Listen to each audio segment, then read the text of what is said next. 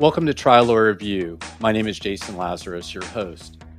This podcast is for and about trial lawyers. We'll tell the stories of trial lawyers who go to battle every day in courtrooms throughout the United States for injury victims. And this will be about their stories and about their practices.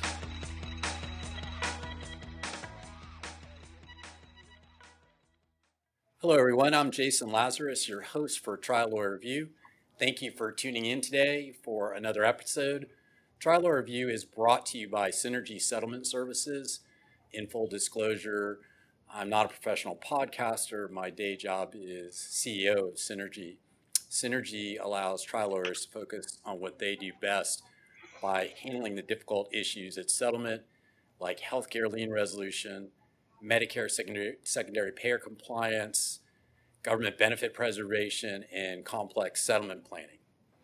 Joining me on Trial Lawyer Review today is Daniel Kramer, a super lawyer's rising star who specializes in representing families and individuals involved in catastrophic personal injury and wrongful death matters, and he practices with the firm he founded, Kramer Trial Lawyers in Los Angeles.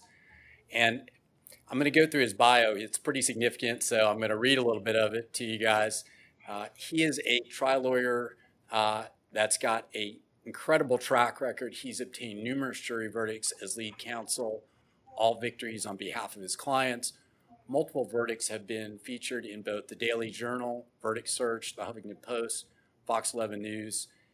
5 verdicts were ranked as the top 50 verdicts in the state of California for 2016, 2017, 2018, and 2019 by topverdict.com.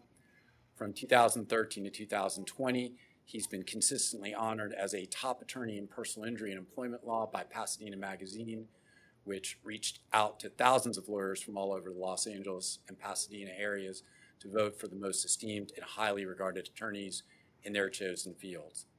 Dan was distinguished for his exceptional service in his specialties. From 2018 to 2020, he's been selected as a Super Lawyer's Rising Star, which recognizes no more than the top 2.5% of attorneys in each state. In 2017 and 2018, he was a finalist for CAALA's prestigious Rising Star Award, given to the top plaintiff attorney in Los Angeles under the age of 40. From 2012 to 2017, he was an adjunct professor at Southwestern Law School, where he taught law firm and civil litigation practice at the Graduate Legal Academic Program. He co-founded the Beverly Hills Bar Association's Personal Injury Section, which he currently chairs, and in 2016, he was elected the youngest member of the Southwestern Law School Board of Directors. He currently serves as the president-elect of the Los Angeles Trial Lawyers Charities, an incredible organization that we're going to talk a bit about, where he will serve as president or is serving as president. Yeah, I need to update my bio. Yeah, I guess the bio is a little up. He's a little updated. And he was elected as one of the youngest members to the prestigious American Board of Trial Advocates, ABOTA, and in 2019 was elected by the entire membership to the LA ABOTA Executive Committee.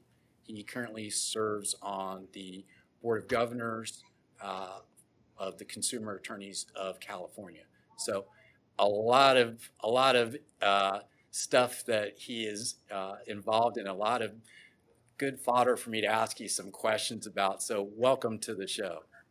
Hey, thanks for having me, Jason. It's great. Love your company, by the way. We've been using you guys for about a year now, and you have really saved our clients a lot of money and saved us a lot of time. Really appreciate it, what you guys do. I'm glad to hear that. And we'll talk a little bit about that at the end because I've got all right, yeah, hey, I don't want to jump the gun here. Yeah. So I got to ask you at the outset because in doing my research, as I always do when I interview guests, I came across some information about you being a Colorado Buffaloes fan, a Falcons fan, and a Braves fan. And heard you're trying to convince your son to join the bandwagon on those teams. Why? I know. Just so I can have a partner in my misery, I think is really what it comes down to. My wife's not quite there. She's really not interested in seeing the tears. My Buffs recently lost in the NCAA tournament. You're a Seminole fan, right? Yeah. Yeah, you guys, I thought we had it, but, you know, you guys dominated us. It was sad. I almost got, my son's just turned 17 months, and he is so close to saying go Buffs. He says go Buff, and then, but it almost says Buffs. But yeah, man, so I'm from Atlanta originally. So diehard Braves fan, watch every game. Falcons, you know, Hawks, but, you know, Braves are my number one. And then went to Colorado, Boulder for college, and have been a diehard, miserable fan ever since. But I think we're turning the corner. I really do. We have two good coaches at the helm. I have my Buffs helmet in the background here, you know, just still love it. I still love them. So now, did you play sports at the collegiate level? No, I mean, I played high school. I played both high school football and high school football and high school basketball, but wasn't quite quick enough to play in college, unfortunately. You know. So what made you go to Colorado? Just curious. You know, I went out there and saw the campus. My parents and I visited. It was beautiful in all aspects. The spring game had me going on. Just loved the big college atmosphere, the Flatirons there, great academic institution, and just fell in love, honestly. It was just a great school, great college atmosphere. So a question for you about your background as an athlete, you know, prior to college. I'm curious because for me, yeah, I grew up a pretty serious athlete. I was a cyclist, and I found that the discipline from that sport has really served me well in my endeavors after I realized that I was not going to be Greg LeMond or Lance Armstrong, and decided to go to college and ultimately law school. So I'm curious about, you know, if your athletics background from growing up, you think has helped you kind of get you to where you are today. Oh, 1,000%. I tell my wife this all the time. We have a debate because my son, you can tell he's starting to get really into sports and whether he's going to play football or not. And I tell her all the time, you know, football was one of the biggest reasons for me achieving any goals, really. Obviously, I mean, my parents, number one, but, you know, football really taught me that you have to meet your assignments, hit every assignment on the field, because it's 11 players on either offense or defense at a given time, and everyone is responsible for a certain task. The guard has to, you know, ISO down, or the receiver has to block, or the tight end has to run a perfect pattern. But you're all working in concert together, like a beautiful dance. And I think having everyone have their goals and achieve those little goals means a bigger picture goal that you all achieve together, which is winning the game. And I think 100% that just playing sports taught me so much of teamwork, of how to rely on people, and then how to also hold yourself accountable to others to all achieve a common goal. And you know, it's huge, obviously, because, you know, I don't want to let myself down. I don't want to let my teammates down, my family, my friends, you know. And then in the law firm environment, it works just like that. You know, I mean, I rely on my teammates, and then I have their back no matter what, if things go south. Like, you know, with my staff and my team, I don't really we're all family, right? We're all team together. And so, you know, we pick each other up. And I think those are all lessons that I learned just from playing sports. Incredibly well said. And I use that every day with our team here at Synergy, just those ideas of that team mentality. You know, I always talk about team synergy. It's that aspect of sports, I think, is just so applicable in the workplace. And I love how you just stated that. So tell me a little bit about your law firm and about your practice. Yeah, so I'm a trial lawyer through and through. We do not take on a ton of cases because the goal is to try. I mean, I take on a case being prepared to try it and take it all away. I started out as a defense attorney, worked for a big insurance defense firm in Los Angeles, tried my first case 11 months out of law school, and just fell in love. Fell in love with being in the courtroom, being in front of a jury, representing a client, and then launched my former firm, Kramer Holcomb Sheik, in 2012. And then right before COVID hit, I'd been planning on branching out, all amicable with my former partners. We're all great friends, but starting just a plaintiffs only law firm, because Kramer Holcomb Sheik had kind of been, my partners had been doing entertainment, business, litigation, and I just really wanted to laser focus on just plaintiff trial work. And so COVID hits, and you know, I have to move forward with launching this firm. So I launched Kramer Trial Lawyers, APC. We are, like I said, like the name says, we are trial lawyers. We will take any case to court, to trial, whether it's a slip and fall to a catastrophic injury car crash case, wrongful death cases, or plaintiff employment cases that, you know, people come to us, and we want to be the firm that if another attorney is in a bind and the insurance company's not settling, the corporation's not settling, and they needed to go to trial, they call us in. We want to be their Mariano Rivera, essentially. They call us in to come close the deal and bring the case home for a verdict. So, you know, we have a variety of ways that we handle cases, either from the initial client, something horrible thing just happened to a client. They come to us, we work it all the way up, or people call us literally days before trial starts, and we have a machine that's ready to run and ready to go. And, you know, my team's fantastic. I love them all to death. And, you know, that's essentially us in a nutshell. We are trial lawyers through and through.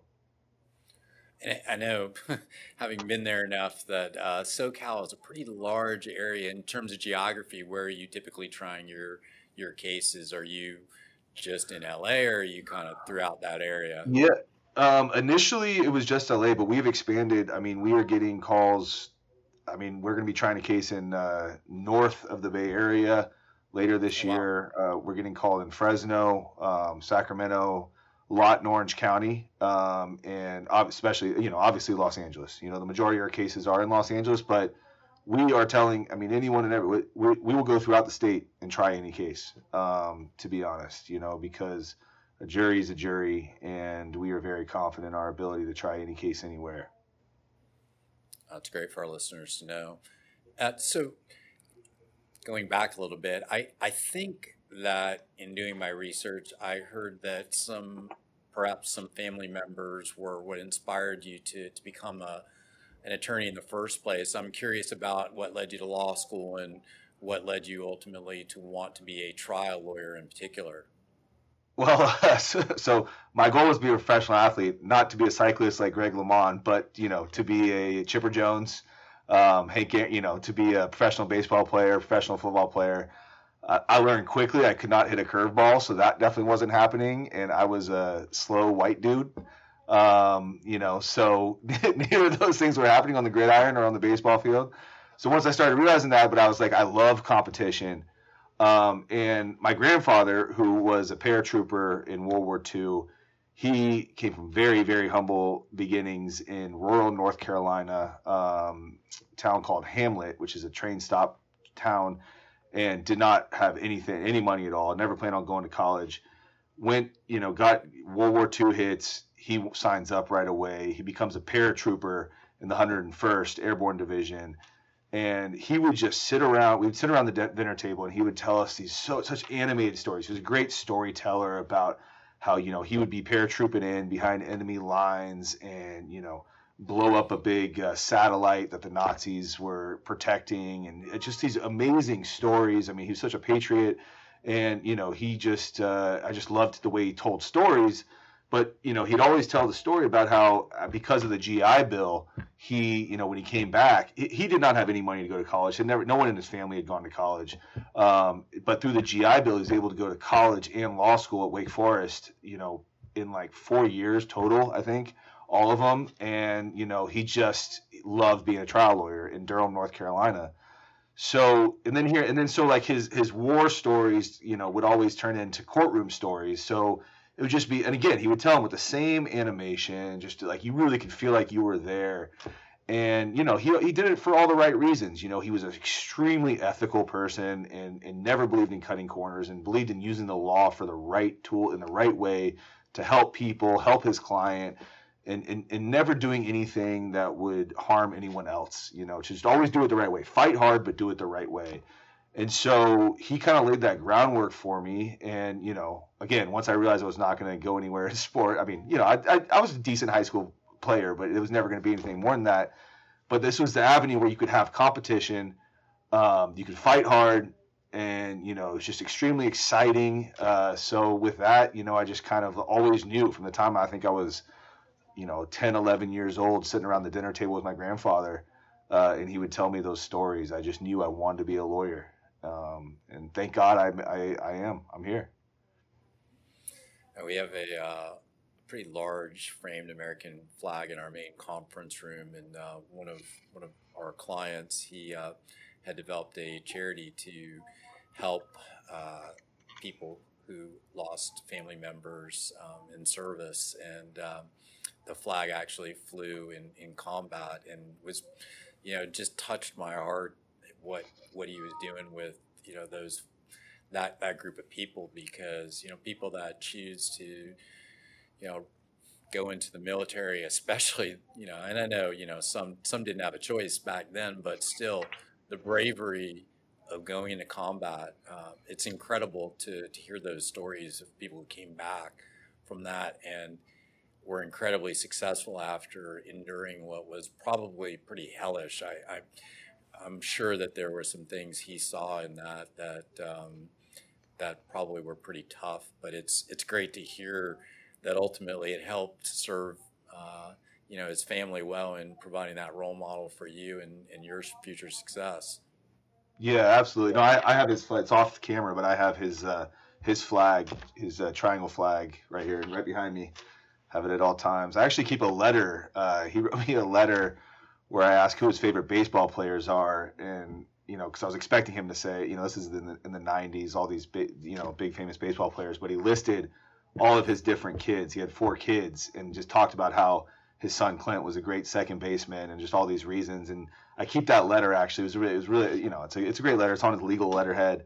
Every time I try a case, I put it in my breast pocket. Every single trial, I just keep it there. It's pretty torn up now, but I can't go to trial without it. Keep them close. Cool. That's a cool little tidbit. Thanks for sharing that. So I'm wondering, is there an important or influential case that you've handled, either to you or you think to the larger system, and why so? Yeah, I mean, so, you know, I was a defense attorney, had tried a bunch of cases, got a lot of great. I was very fortunate that my bosses gave me a lot of great experience early on the defense side. But coming over to the plaintiff side, my first, you know, real big trial was in 2016. It was a case against LAX. So the city of Los Angeles owns LAX, and basically all these big firms, some of the big firms out here, passed on the case. I mean, it was a slip and fall. So basically what we had a photograph of just coffee in the women's restroom. So it was just a picture of just a Starbucks cup on the ground, coffee spilled everywhere. My client had been flying in from Missouri, real small town, Waverly, Missouri, had flown in just to visit her family, walked in the restroom, didn't see the coffee, slips, lands on her back essentially, and injures her spine, has a lot of trouble walking, goes home. Pain does not go away. Eventually has to have a back surgery, some complications from that, has to have another surgery.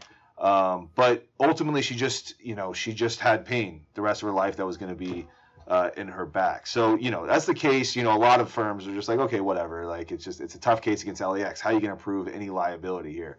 We didn't have the person who spilled the coffee. They were nowhere to be found, obviously. And that's all we had. So I was like, you know what? You know, this is early in our firm. You know, I was I just finished Trial Lawyers College, had done Trojan Horse, had done a lot of these great seminars to learn, you know, how to really try a good plaintiff's case. And I was like, you know, let's just take this one. The city wasn't offering anything. But once we started digging, we started to find that the city just had real no. So basically what it was is that the tile that they put into the restrooms, it is supposed to be slip resistant, meaning if water gets on it, your foot's just going to stop. That's how it should be. That's how it is at gyms or around pools. And here we had experts go out and test the tile, and it was like extremely slippery, like shiny wall tile would be. It was just the total wrong tile to be in a restroom, a place that's going to get wet. So once we found that out, we're like, well, hey, maybe there's a case here against the city who just designed a dangerous condition, meaning that they should have had slip-resistant tile. They had slippery tile. And so we started digging there, and we just came to find that, I mean, just the more we dug and took deposition after deposition, that the city just has no checks and balances for safety at all. I mean, in terms of LAX, they didn't have any safety systems in place where to make sure that they're putting the right safe flooring in and anywhere in the airport. And they had lost all of the documents that showed when the construction was or who made the decisions. It was just shocking how careless they were when it came to safety of guests at the airport. Really, and they didn't care. They didn't even, you know, they didn't try to settle. They offered a zero the whole time. So fast forward to trial. We try it in Santa Monica. It's usually a very conservative jurisdiction for LA, surprisingly, in terms of awarding money. But we had a really smart jury. We had a bunch of CEOs. We had people that work for SpaceX, professors. I mean, it's a really highly educated area. So you have a highly educated jury, and I just thought they would get the science. They'd understand the science, and they'd be upset that LAX cut such corners, despite the science being on our side. And they just seemed so careless about it. And ultimately, the jury came back with 100% liability on LAX and gave us $2.2 million for her injuries. And she was a wonderful client. So, you know, it really changed her life because she would flip homes and couldn't do that anymore. And she's from a small town and just a really sweet lady, a widow. And, you know, I spent a ton of time with her because I try to spend as much time as I can with my clients leading up to trial.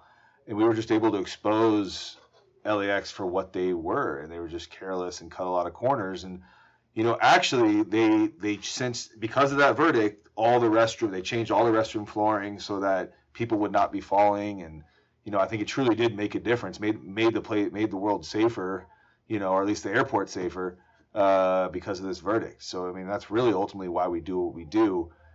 But you know, initially you tell people, you know, this is slip and fall in an LAX restroom. You get that, you see the photos, you're like, this is no case at all. But you know, when you keep fighting and you find like a little string of, you know, and then you pull. And ultimately, you make a case and you take it to trial. You end up changing things, and so it was that case obviously changed things for me too. That's an incredible result, one for that client, but you know, it's what people don't understand, I think, about trial lawyers, and frustrates me sometimes when I hear things that are negative. You know, the idea that, you know, we have a profession that's dedicated to making the world a safer place, which is exactly what you do. It's making sure that corporations or government doesn't put, you know, profits ahead of people. And, you know, what you did changed the safety of that particular airport. And that, you know, that's a pretty incredible thing to be able to do for your profession, not only help that client, but also, as you said, help make the world a bit of a safer place ultimately. Well, that's the whole purpose behind tort law, right? I mean, it really is. If you think like it's not to punish, but it is to send a message and to change things. And I'm a big believer in the 7th Amendment, the right to trial by jury, civil cases. And I think it is responsible. There's so much of the safety regulations we have in this country is not because the legislature is out there, you know, checking off every box to make everything safe. They're not, because unfortunately so much of their funding comes from big corporations who do everything they can to avoid liability. And so, you know, that's why you see so many legislatures throughout the country. Even here in liberal California, we still have a cap on medical malpractice damages of $250,000, which has been the same amount since the 70s, because, you know, the medical lobby and the doctor lobby, they have set that cap. But it's not justified. You're basically having a few legislatures and a few politicians decide how much a life is worth based on their cap. And I know in Texas, Florida, a lot like where you are, in a lot of places. And we just have to keep fighting that movement because our founding fathers made it a very strict decision with the 7th Amendment that these decisions on the value of human life and human loss need to be in the hands of 12 citizens from all across the spectrum. And that's what we have the jury system. It's not up to, it shouldn't be up to a single politician or multiple politicians who are bought by an interest, a small interest group. It really should be up to juries to decide this. And I truly believe, I think that like trial lawyers are the last line of defense for so much. We hold the powerful accountable, whether it's, you know, it's politicians committing crimes or corporations cutting corners and harming people and killing people. Like, we are the last line of defense because politicians aren't going to protect us necessarily. Yeah, absolutely. So, you know, when I was reading your bio, I saw that in the past you were an adjunct professor. Why was it important to you to be a teacher of soon-to-be lawyers? So I got so much from other older attorneys who had been practicing for a long time. They would give without asking for anything in return, and it wasn't like they were giving just to like get cases. And I think, you know, I want to pay that forward first of all. And second off, you know, I think I want to help our profession. And I think so much, you know, a lot of times law school helps you, you know, the old saying helps you think like a lawyer, but doesn't help you actually practice law. And I think that's more and more true. And I think thankfully law schools are starting to kind of flip that. And they're really, you know, kind of bringing back almost an apprentice model where you're getting real practical skills of what it's like to be a lawyer and you know, be in the courtroom and, you know, depose a witness, handle a judge's vigorous questioning of your motion. So I thought, me as a practicing younger attorney who had been in the trenches, who had been through it, you know, I thought, you know, it was important to express that to students, especially at Southwestern. I mean, that's my law school. I have a lot of pride there, and I want to help those students succeed as soon as they get out of law school. So that program was really teaching practical skills in civil litigation so that when they get out, they're not just in the academic philosophical mindset. They have practical skills, so they're ready to take a motion or a deposition. Yeah, that's great, because that is really needed and necessary. I really appreciate. I had trial practice in law school and was taught by the Chief Justice of the Florida Supreme Court. You know, I was lucky because I was in the capital, you know, in Tallahassee, where I went to law school, and we had that. But I mean, how cool is that to, you know, have the Chief Justice of the Florida Supreme Court be your professor for trial practice? But it was great because it was more practical. It was someone that had, you know, sees lawyers in front of him every day, had been a judge for a long time. So, but it's cool that you were able to give back in that way to your law school. Yeah, I mean, it hasn't stopped. I mean, I got to tell you, you know, you were reading the top verdicts. I mean, every attorney's going to have a big hole in 2020 of, you know, no one's got any top verdicts in 2020 for sure. So, but what I think, and especially on the plaintiff side, is I know all of my colleagues, we have been spending so much time this past year truly learning. Like, I have not learned, I mean, I've learned more in 2020 than I ever did in law school, than I ever did going to any seminars, because literally, thanks to things like TBI Med Legal and Dan Ambrose and Case Analysis and all these different webinars that people are doing, it's constant learning. And so many trial lawyers have stepped up to the plate and are offering so much knowledge and information and breaking down their trials so that, you know, when we come out of this, and we're about to, trials are starting, I feel like the plaintiff's bar is just going to take off, and you're going to see verdicts like we've never seen before, because so much time is spent learning. And I personally put on a lot of webinars with various groups because, you know, teaching plaintiff lawyers how to do it and the skills of the trade and how it's an art is so important right now. And I'm just so thankful, because I've been a student and a teacher this last year. And I'm absolutely loving it. I mean, I can't wait to get back in there, get back in the courtroom, and try some of these new things out. It's actually a great segue into what I was going to ask you about next, which is your involvement and leadership with different trial organizations in the state. But that's one of the real beautiful things that I see about the plaintiff personal injury bar is a willingness to always help out their fellow trial lawyers, whether it's on a listserv or, you know, one of the guests on the podcast was Rich Newsom, who founded Trial School, which, you know, is educating lawyers on, different, techniques to improve their trial skills, like Trial Lawyers College and Trojan Horse and all these great groups of lawyers who are sharing their secrets and helping, the rest of the practice and elevate it. But I'm curious, you've been a leader in California. You're one of the founders, as I said in your bio, the Beverly Hills Bar Association PI section. What's driven you in that regard? Why are you involved in all of that?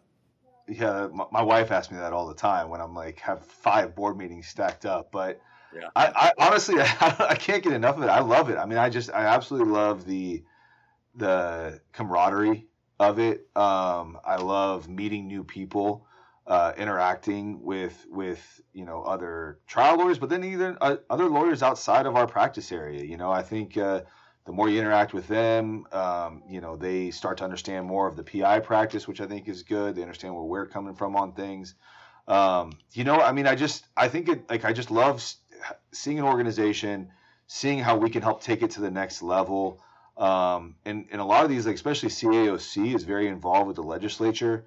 Over the last month, I've had probably 15 Zoom meetings with different state senators and assembly people trying to get the courts back open. And they're very receptive to it.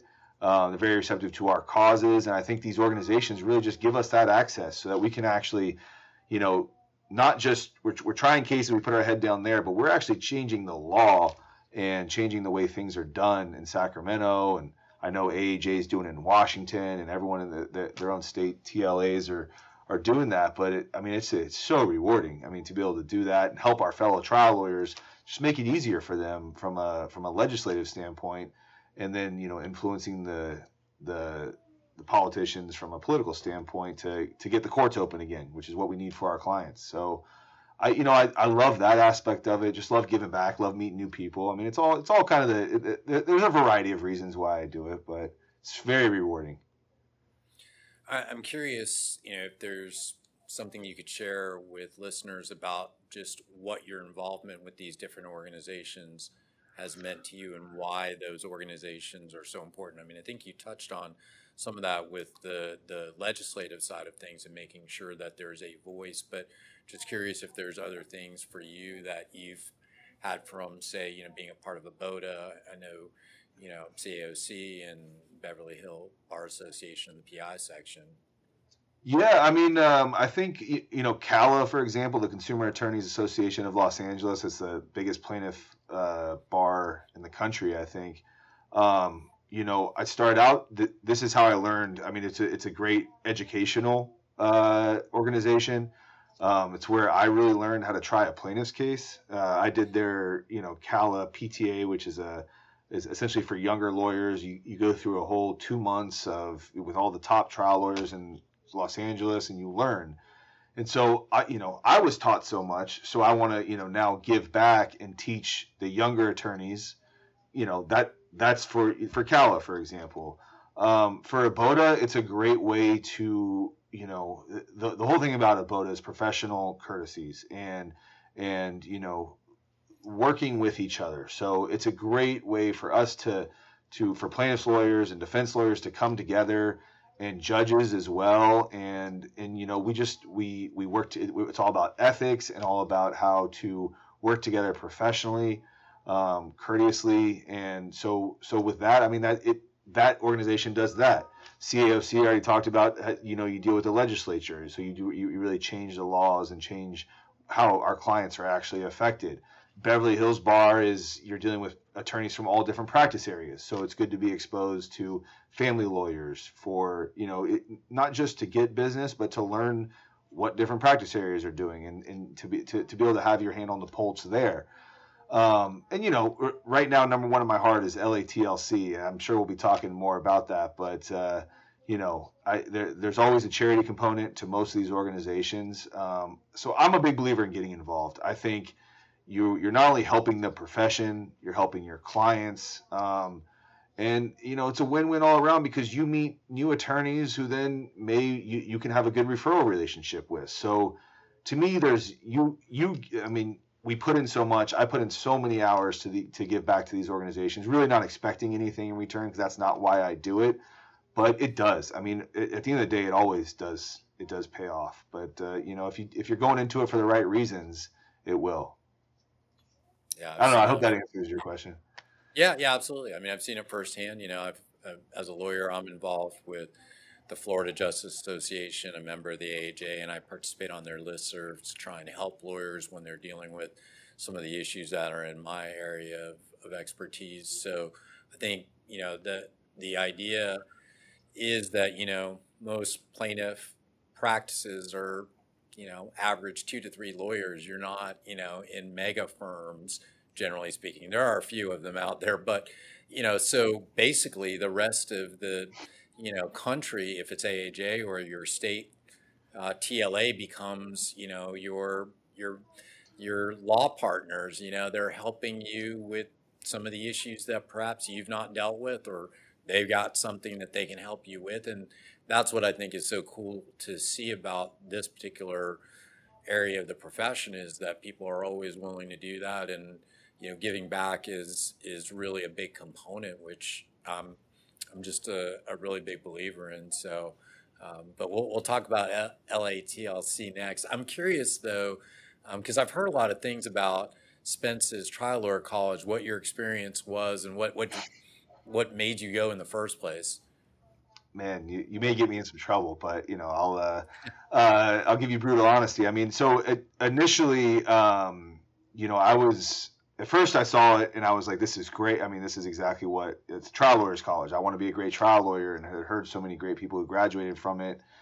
You know, at first, my initial reaction when I went was, it's a little, you know, it obviously was heavy on the non-lawyer side of the psychodrama. And I mean, I don't know how much you know about it, but, you know, it's, yeah. So, you know, it was different, but I'll be honest. I mean, a lot of the techniques it was outside of my comfort zone. Let me just say that it wasn't something that I'd ever dealt with or been a part of, but that's a good thing. It's good to get out of your comfort zone. I mean, that's the whole point. I mean, you're in Wyoming, you're outside of Du Bois, Wyoming, no internet, no cell phone, sharing a room, and, you know, a very small, barn. And so it was, the idea is to get out of your comfort zone. And I'm extremely thankful for that, because it really did help me connect with my clients better and tell a better story of my clients. So yeah, look, initially I was like, what is all this psychodrama stuff? I did not understand it, did not expect it. But, you know, at the end of the day, it definitely made me a better trial lawyer, certainly.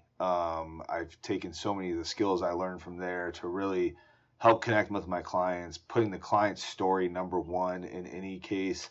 And I've met some great people, some amazing trial lawyers, some lifelong friends through it.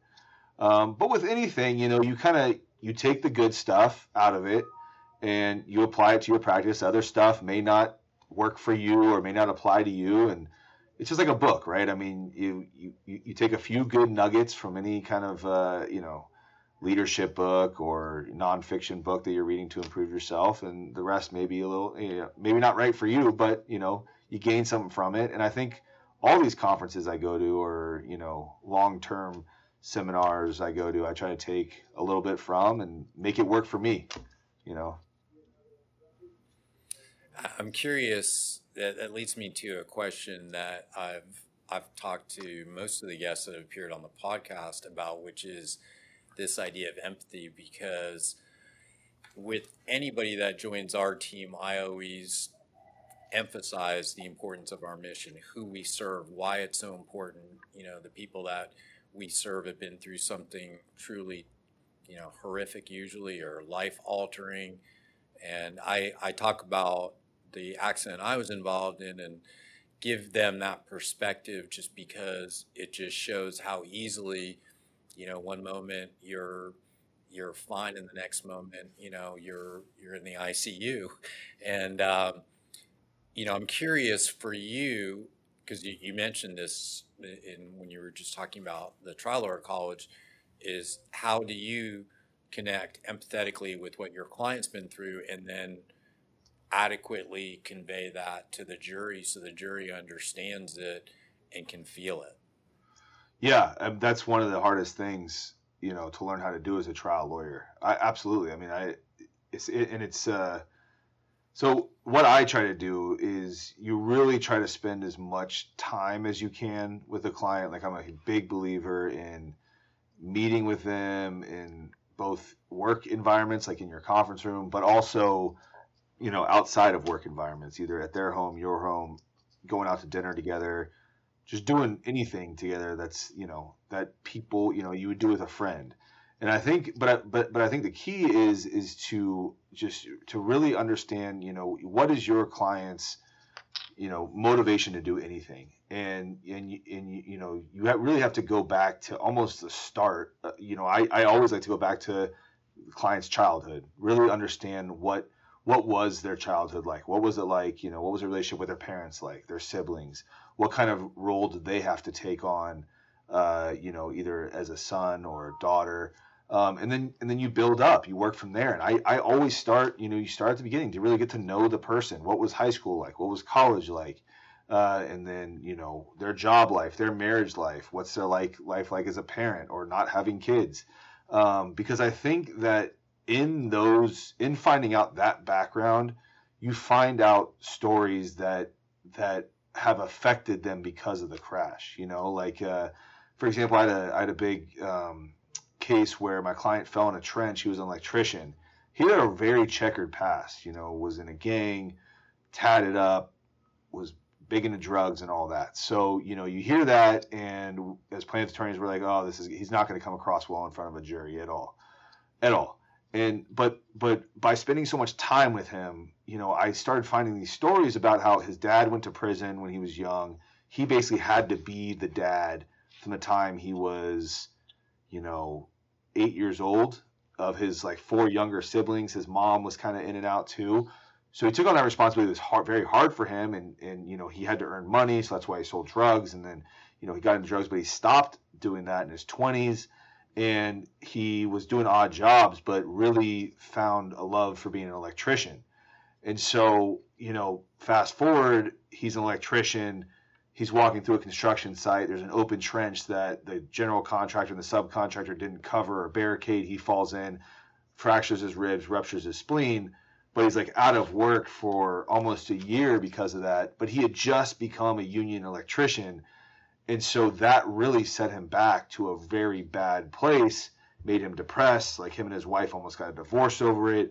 So you're finding like all these things that were, you know, a repercussion of the injury, of, you know, him and his wife, you know, going to a really dark place, almost getting divorced, all this stuff, and him trying to come out of it and getting back to being an electrician again. But he had to almost go back to the start. He had worked so hard to become a union electrician, but he had to almost go back to the start.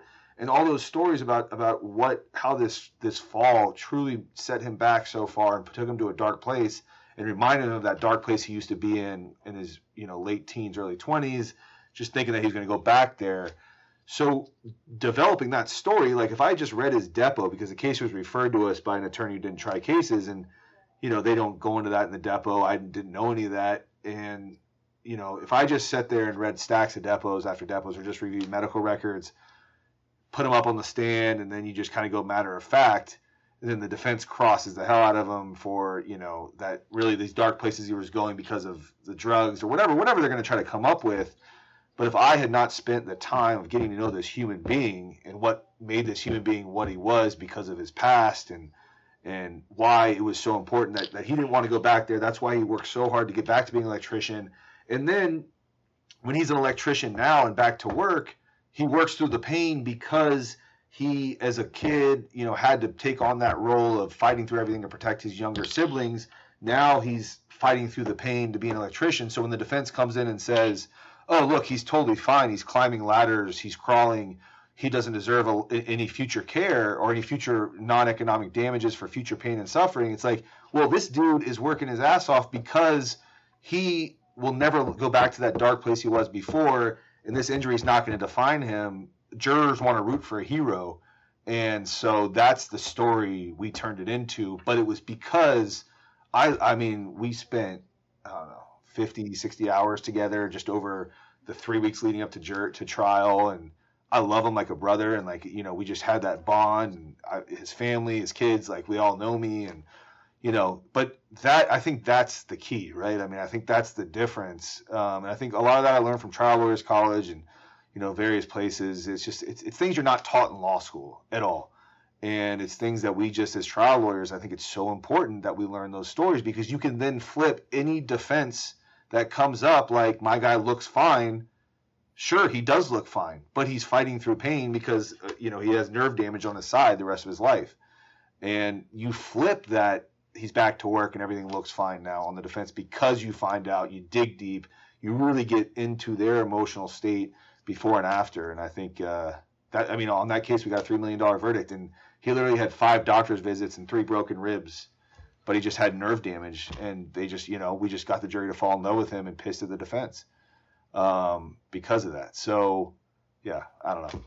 A long-winded answer, but, you know, I'm a big believer in it and really getting, you know, the client's story. That's great. I mean, that's, you know, one of the things that we do each month is we highlight a client's story so that everybody here understands what people have been through by the time they wind up, you know, needing Synergy's help. And that helps reinforce the mission, having this empathy, which is one of our core corporate values, and for each other, you know, as we go through our days, but then also, you know, the clients that we serve. So to me, you know, exactly what you've said is what's so important, you know, with what we do too, is recognizing people's stories and, you know, making sure that we understand the privilege we have to help them. You know, it's an important, such an important thing. So no, it is. So, I mean, we're their last resort, really. You know, it's a huge responsibility, but you know, as I know you guys do, and we do, we take it very, very seriously. Yeah, I mean, you know, it's just tragic how many times you see cases that are settled for, you know, policy limits, when the policy limits, you know, like the driver that hit me at $10,000 in coverage, you know, my medical bills were $380,000 plus, you know, I mean, and that's not unusual, you know, to see that. And it's just so hard to see when that's the case, you know, see what the end result is for the client. But, you know, at the end, we have to do what we can to help people in those situations to maximize their recovery, because every single penny becomes incredibly important when, you know, you've just got a small policy that's the only means of compensating somebody for what could be, you know, a really significant injury, or could be, you know, could be a wrongful death situation. It's just unfortunate that that's the reality for some clients. But, you know, the idea that, you know, you guys go to battle and get that kind of result that is going to make sure that that person's taken care of is exactly what it's all about. Yeah, I mean, there's nothing harder, and that's why it's so great what you guys do, because there's nothing harder than, you know, telling a client who is seriously catastrophically injured, and you're just like, there's a $50,000 policy, and then, you know, the hospital or Medicare or Medi-Cal, they're just like, they want to take all of it. And it's like, they don't understand it. They're like, I've been paying into this, and now I'm going to get zero. So basically this whole case is just to get the lawyer and the medical provider money. I mean, it's heartbreaking. It's not the way it should be at all. I mean, that's not fair. That's not justice. You know, it's extremely hard to have those conversations with clients. Yeah, for sure. So we said that we would talk about LA Trial Lawyer Charities. So TLC, what is it? Why are you involved with it? Yeah, sure. So LATLC is, it's actually, I think it spawned from, in David Ball's Damages 3, he has a section in the appendix where he talks about how we want to change the perception of trial lawyers, but trial lawyers need to look in the mirror and think, well, why do jurors think we're greedy ambulance chasers? And he's like, you know, when you go to your website, and look, we're all guilty of it, it just shows, you know, $10 million verdict, $5 million verdict, just like the verdict, you just put these dollar signs on, you know, catastrophic injury, $10 million, and there's a smiling attorney. It's like, well, you know, you really need to have, what you should have on your website is pictures of you helping people, like in a genuine way. Don't have it be a fake photo, like a photo shoot or a photo op, Like show that you care. You actually care about the community, and you're out there fighting for clients, and that you really are a consumer advocate. And so, you know, Bruce Trainey, who's one of our founders back in 2006, took that to heart, as did, you know, a handful of other prominent trial lawyers in Los Angeles. And, you know, they knew that trial lawyers do have big hearts, and there's a huge misconception about us in the public, and a lot of that is because of a PR campaign done by the insurance industry, big corporations, you know, to make us look like horrible, greedy ambulance chasers who make money off people's ailments and the horrors people have to go through. When we all know that the trial lawyer, I mean, they care. I mean, some of the greatest people with the biggest hearts I've ever met is the plaintiff's side, the plaintiff's bar. They really do care about people, and they put a lot of their own time and money on the table without asking really for anything in return unless we get a verdict. And I think that's admirable. We're taking a big risk. The insurance side is, I mean, their attorneys are not taking any risk at all. And so, you know, I think it's important that we, so that, you know, they started this charity to give back to those in need in Los Angeles, whether it's, you know, children with disabilities, children who aren't as privileged and financially, battered women, you know, the homeless. And so they just started raising money, and it was set up initially as a pass-through charity where we have our partner charities, a group of partner charities that we give a lot of money to. We raise money and give back, and it really started, I mean, we were giving away about, you know, $50,000 a year, $75 a year, up until about 2014 when Min Nguyen became president. We really ramped up. We got the plaintiff's attorneys really behind us in Los Angeles, and to date, we've given away almost $5 million to the community, to those in need. It's just really a great organization. And so I became involved about 7 years ago, because I just love what they did. And I wanted to find an avenue where I can volunteer my time, you know, go feed the homeless, go paint houses, various opportunities, did that, and then started raising money. And so I was elected secretary 5 years ago, and there's a ladder, and became president this year. And, you know, last year was obviously very, very tough for everyone. Alyssa Shablowski was our president. We were able to still, despite COVID, give away almost $500,000, which is unheard of for most charities. Really made a difference. And, you know, so we're just taking on, you know, this year our goal is to start there, and then give away even more to the community. You know, we have various fundraisers throughout the year that we do, and we also do a lot of direct giving. So we do, it's called the Power of the Shower. We, in Venice, California, we set up basically take down a whole city block, and we bring in showers and doctors and clothes for the homeless in the area. They can come in and just start a fresh start. We do a comfort and joy event around the holidays where we work with Newton Police Department, again, shut down a whole city block, and kids who would not get any toys for Christmas, for example, or any food or ham or turkey, we give away toys, and we have a whole carnival atmosphere, and trial lawyers donate their time and money for that. So yeah, so look, we're, with COVID hopefully ending soon, we're looking to really ramp up.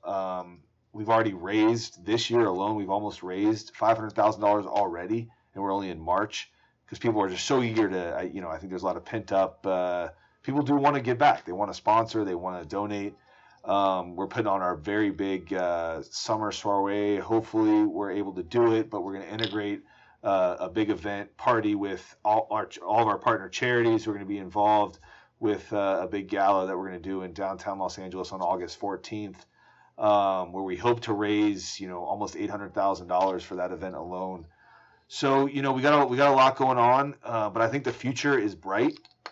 One of my biggest things, I want to expand the Trial Lawyers Charities to other regions, and we're about to launch Orange County Trial Lawyers Charities. Michelle West is heading that up down in Orange County, and there's a lot of fabulous trial lawyers who are ready to take over down there. And we want this to spread like wildfire. As soon as my presidency's done, I'm gonna spearhead the whole expansion effort. We want to go to the Bay Area next, and then who knows where. You know, I think we can take this national, because I think there is such, you know, there's a lot of trial lawyers out there. We've been reached out by people in Philadelphia, Atlanta, Florida, who want to give back to their community. They just don't have the avenue to do it. And so we have the playbook. We've been through it. We've been doing it for 15 years. It's our 15th anniversary. And I think it's time to start expanding and really showing the world that trial lawyers are good people who give back. And, you know, I think this really helps change the minds of and hearts of jurors and voters, that we are good people. When we come in a courtroom, we're not the bad guy. We are actually the good guy doing the good thing, you know. So, you know, really excited about it. You know, I love it. Los Angeles Trial Lawyers Charity. Our website's www.latlc.org. Take a look. It's really a great organization. Very proud of it. That's an incredible organization, and it's a beautiful thing that you're doing personally to give back, and the organization. I've seen what they're doing, and it's really cool. And would love to be involved in bringing that to Florida. So yeah, you guys have been great supporters of ours. Synergy has been great. I mean, I really appreciate you guys giving back, helping out. Your money has been going to help a lot of people, so we appreciate it. Well, there's definitely, you know, that philosophy of giving back is something that I really emphasize with our team, because it's something that is part of our corporate culture and is important to me personally. And, you know, thankfully, you know, everybody here embraces that. So thank you for doing what you do, because that really is, it makes a difference. It's just one person at a time. And that's just what we need as a society is a little more of that.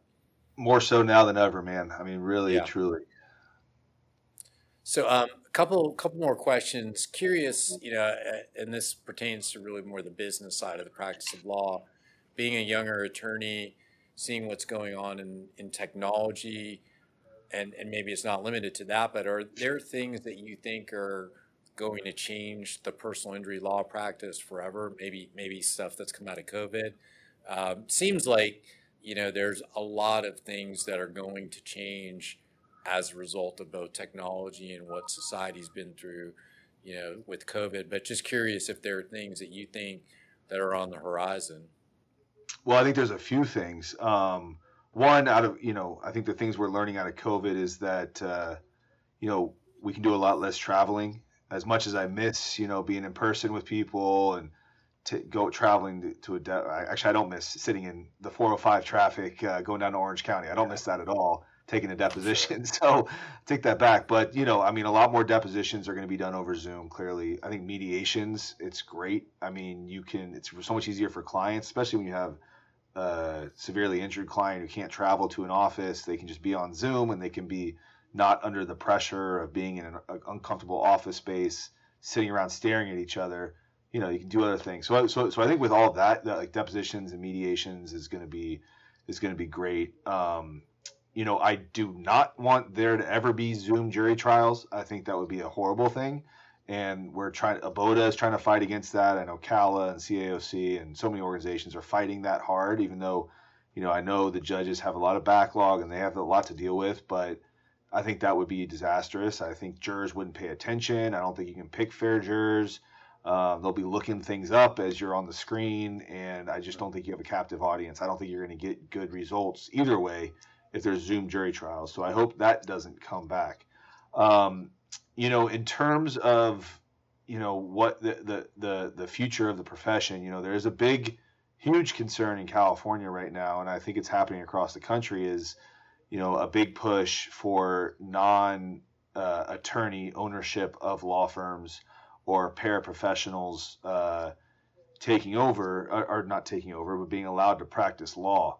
And, you know, we are very concerned about that, because I think ultimately what that will lead to is a denigration of the services of the services that clients need. And you're going to have, it could be a big tech takeover, like an Google Law or Amazon Law, where, you know, you're having people who didn't pass the bar and who didn't go through law school and who are not trained to be an attorney and advocate for a client, be able to do this stuff. And the clients initially think they're going to get a cheaper deal, but it's not. I mean, it's good. It's going to ultimately harm them. I mean, it'd be like saying it's okay for someone who didn't go to med school to do surgery. And I just think, you know, it's really ultimately going to lower the practice of law. I think it's going to harm the practice of law, and I think we all need to be very cognizant of it and we need to watch out for it and make sure that the legislatures in all of our respective states protect,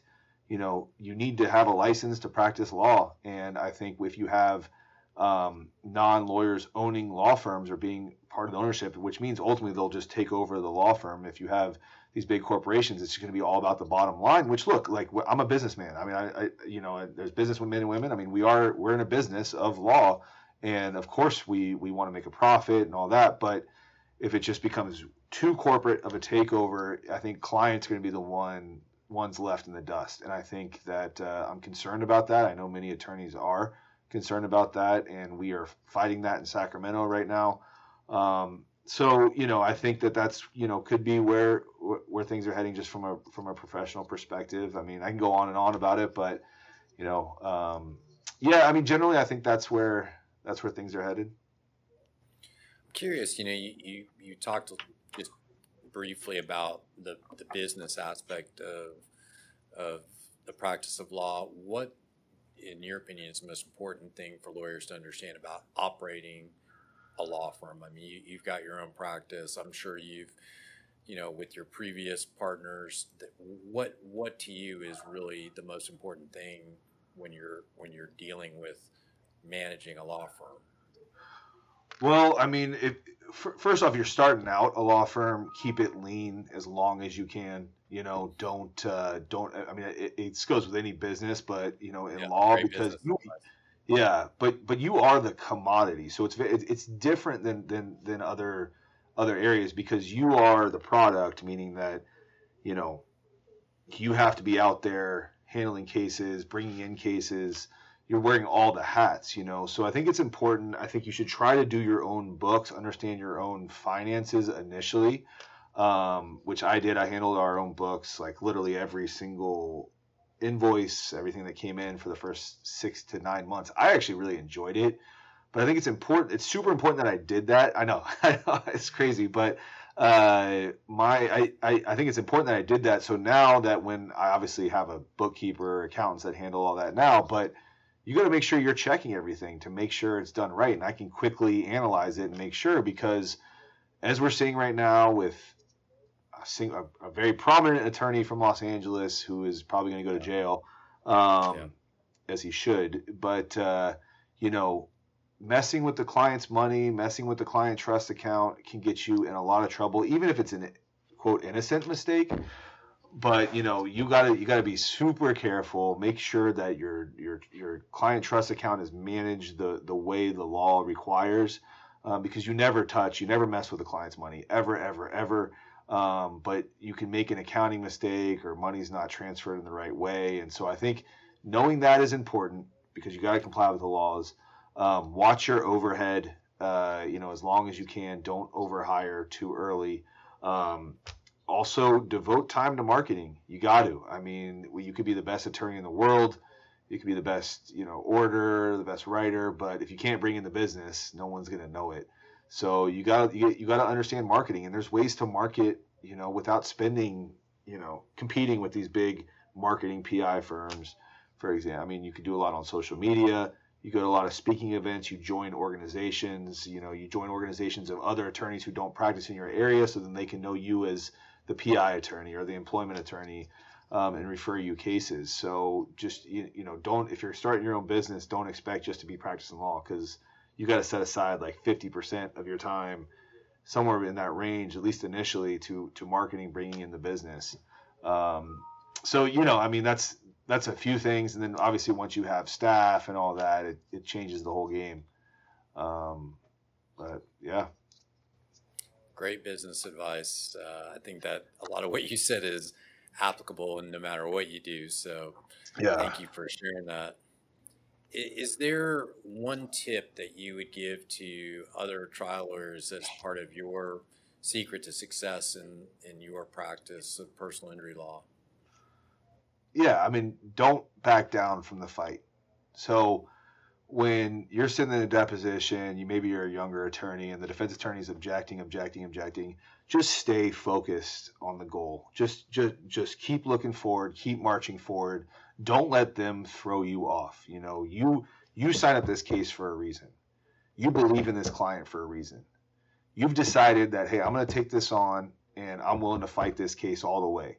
So don't lose sight of that goal. No matter how much they are telling you your case is crap, your client is a liar, blah, blah, blah, blah, blah, just keep fighting, keep working, power through it. And you have no idea how many times I've been told I'm going to get defense, my case is crap, and then all of a sudden I hit them with a $7-figure verdict, or even a $100,000 verdict, or a $20,000 verdict. It doesn't matter. It's the fact that you kept fighting, and you kept fighting till the end, all the way. Just don't back down, because look, I mean, we all think these great trial lawyers, Brian Panish, Gary Dordick, all these, Keith Minnick, and these are great trial lawyers. These are guys that I learned from, and many men and women, Lisa Blue, so many great trial lawyers that I learned from. But the thing is, look, it's not rocket science. Like, you can do it. Just prepare. And everyone has a different style. You don't have to be, as charming and funny as Gary Dordick. You can still get great results if you believe in your client. You prepare harder than the other side does. Prepare harder than you ever have. And you can win. And I think that it's so easy for younger lawyers or any lawyers to get discouraged. It's intimidating. Trial's a scary thing. It's still scary. I still get scared going in there. It's just that you get the nerves, you get that pit in your stomach, your hands start sweating as soon as like the judge calls the case and swears in the first panel, and you're like, oh man, I'm doing this. But you can do it. Like, anyone can do it. As long as you work hard, you believe in your client, you do it for the right reasons, you do it the right way. Don't let the defense attorneys talk you off your game, because that's all they're trying to do. But keep your head down and focus. So that's what it's my long-winded advice there. All right, so last question, and I'm going to come back to where you started, where you're talking about how Synergy helps you. I'm curious, if you've seen any trends of late in dealing with issues that come up when you settle the case. We call it the case after the case, whether it's liens or Medicare, Medi-Cal, or, the financial piece. What is it that you find challenging, and, how is that impacting your practice? Well, I can't stand – I like how you said that, the case after the case. I mean, that is like, you've worked so hard. Your client agrees to the settlement. Everyone's happy. And then, like, you're hit with Medicare. You can't get a hold of them. It's like 120 days. I mean, it's just – it is like, there's nothing that it takes the wind out of your sails more than having to deal with that stuff. I find it absolutely miserable, and it's frustrating. And I feel like, the insurance companies and the medical providers they're getting less and less willing to budge. And so that's why I'm just very thankful for companies like yours that can handle all that, because the cost. I mean, you guys save more for the client than what you guys cost.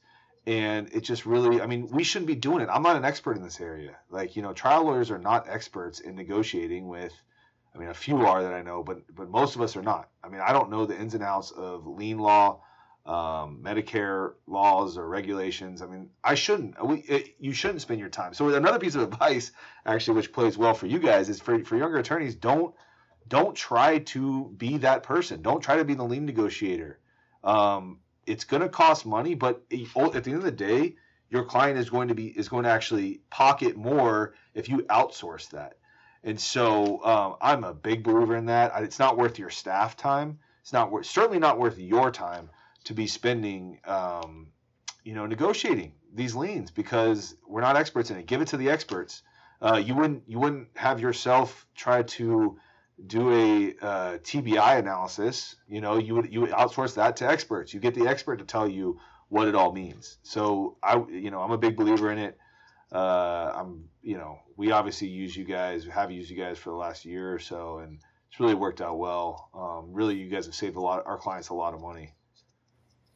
That's great. I think you can analogize it to, as a lawyer, you could set up a guardianship, you could probate an estate, but there are lawyers that specialize in that. And, there's area of expertise in what we do that's pretty, it gets into the weeds with ERISA law or Medicare or Medi-Cal, hospital billing practices, and it's not simple stuff. So to expect a trial lawyer who's really should be focusing on representing their clients and getting recoveries for the next client instead of trying to tackle all these difficult issues that present themselves once that case is settled. So it's an area that I don't think is getting any less complex. So no. It's going to continue to plague firms. And I think, the lawyers that are understanding how complex this is and what kind of exposure it is, particularly when you've got like the Department of Justice going after law firms that are not handling conditional payments correctly, or Medicare Advantage plans suing law firms for double the lien amount under the double damages provision of the Secondary Payer Act. I mean, it presents exposure to the law firm, not to mention, ultimately getting the best result for your client is so important. So yeah, see, I have no idea what you just said, but this is exactly the reason why I need to we outsource this stuff. Yeah, well, that's a good stopping point. Good way to end this. So Dan, I really appreciate it you coming on. If people want to get in touch with you, what's the best way to reach you?